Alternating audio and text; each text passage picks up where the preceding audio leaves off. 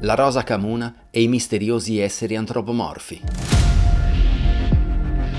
Si chiama rosa camuna quella misteriosa incisione rupestre risalente a circa 4.000 anni fa, unica per la sua forma anomala in quanto non richiama nulla di familiare, incisa in un contesto archeologico molto particolare.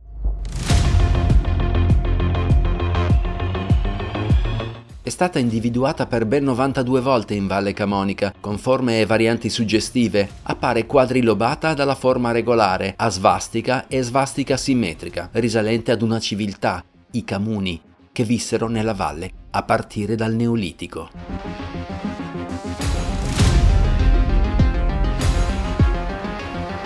Simili incisioni sono state trovate anche in Mesopotamia, Portogallo, Svezia e Gran Bretagna. Il confronto scientifico ha portato i ricercatori ad identificarla come segno solare, una teoria abbastanza limitante. Se al mondo non esiste una forma conosciuta e reale, è più facile associarla ad una astratta, perlomeno non ci si sbaglia. Così forme strane assumono il ruolo di divinità o astri nel cielo, dimenticando che difficilmente un popolo primitivo poteva disegnare nel dettaglio Dio.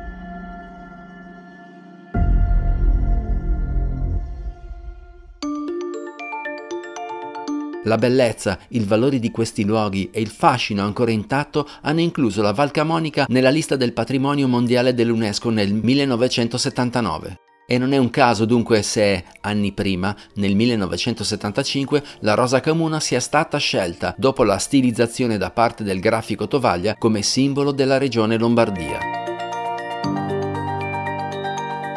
La rosa camuna è spesso accompagnata da figure di guerrieri o sciamani, così descritti dalla ricerca ufficiale, che sembrano danzargli intorno. È azzardato chiamarli astronauti, ma è proprio quello che richiamano, almeno ai giorni nostri, perché solo oggi per la prima volta possiamo confrontarli con qualcosa di conosciuto. Questi esseri antropomorfi che sembrano discendere dal cielo indossano scafandri trasparenti, protuberanze sulla bocca che ricordano respiratori e tutte aderenti con stivali ai piedi. Ma soprattutto avrebbero strani oggetti triangolari in mano, che la scienza ufficiale li indica come strumenti musicali perché è stata rifiutata l'ipotesi che potrebbero essere l'equivalente delle nostre sonde, il cui scopo è quello di rilevare sostanze chimiche e composizione dell'aria.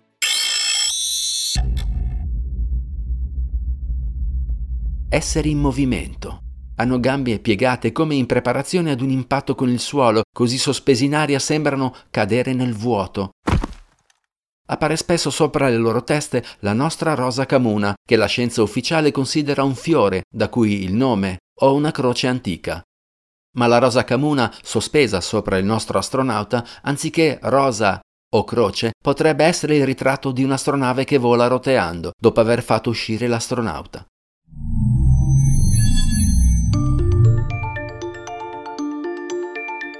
Un velivolo con apparati di segnalazione e le ali.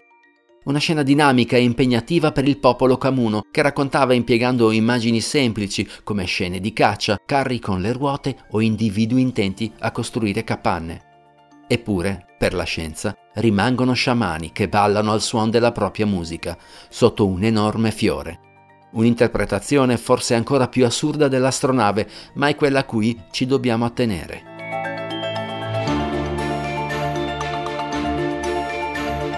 La visita nel passato di un popolo extraterrestre è un'ipotesi che sta diventando sempre più palese. Dopotutto accade davanti ai nostri occhi, come dimostrato dal popolo primitivo della Nuova Guinea, che dopo aver assistito all'atterraggio di aerei americani in tempo di conflitto ed aver ricevuto viveri e oggettistica moderna, una volta finita la guerra li avrebbero ricreati con legno e corde, con la speranza che il popolo del cielo potesse ritornare.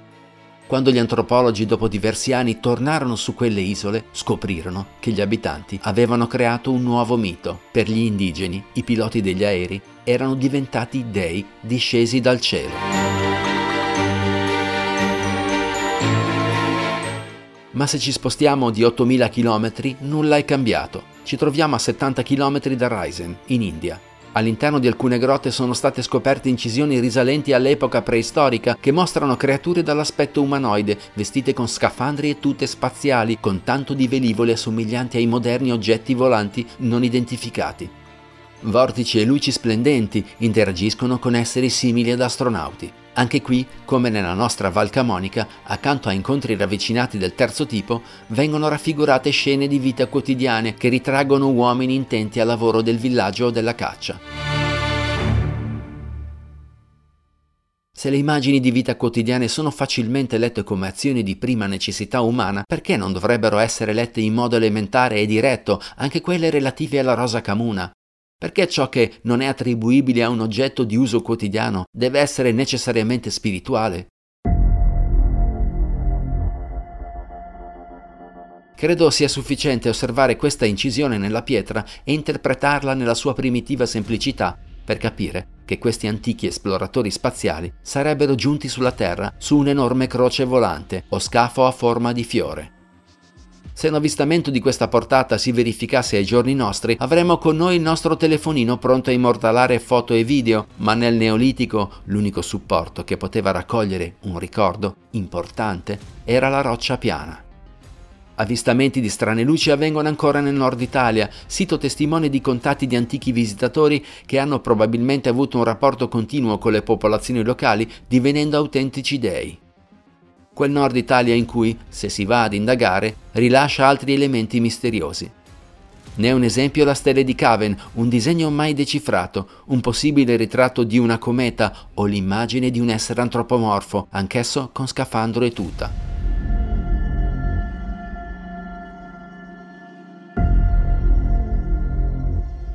Per un curioso gioco del destino, la rosa comune è anche presente nella nostra tessera sanitaria, il pass elettronico della medicina, quella avanzata perché tramandata da conoscenze antiche. Dopotutto, si parla anche di fini operazioni al cervello, riscontrate in teschi antichissimi, con curiosi fori perfetti nel cranio. Forse la presenza dei nostri documenti dell'antico fiore è un modo per abituarci alla loro presenza in maniera occulta nelle cose di tutti i giorni perché anche loro diventeranno comuni protagonisti di una nuova era e noi dobbiamo essere pronti. Perché dopo tutto, anche noi siamo esattamente come loro, figli delle stelle.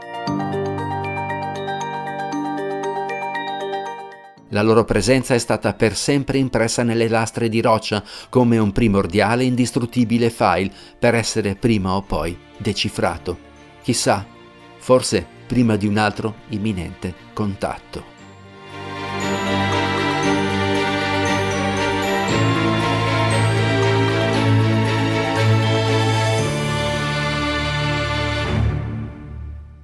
È un'esclusiva di luoghimisteriosi.it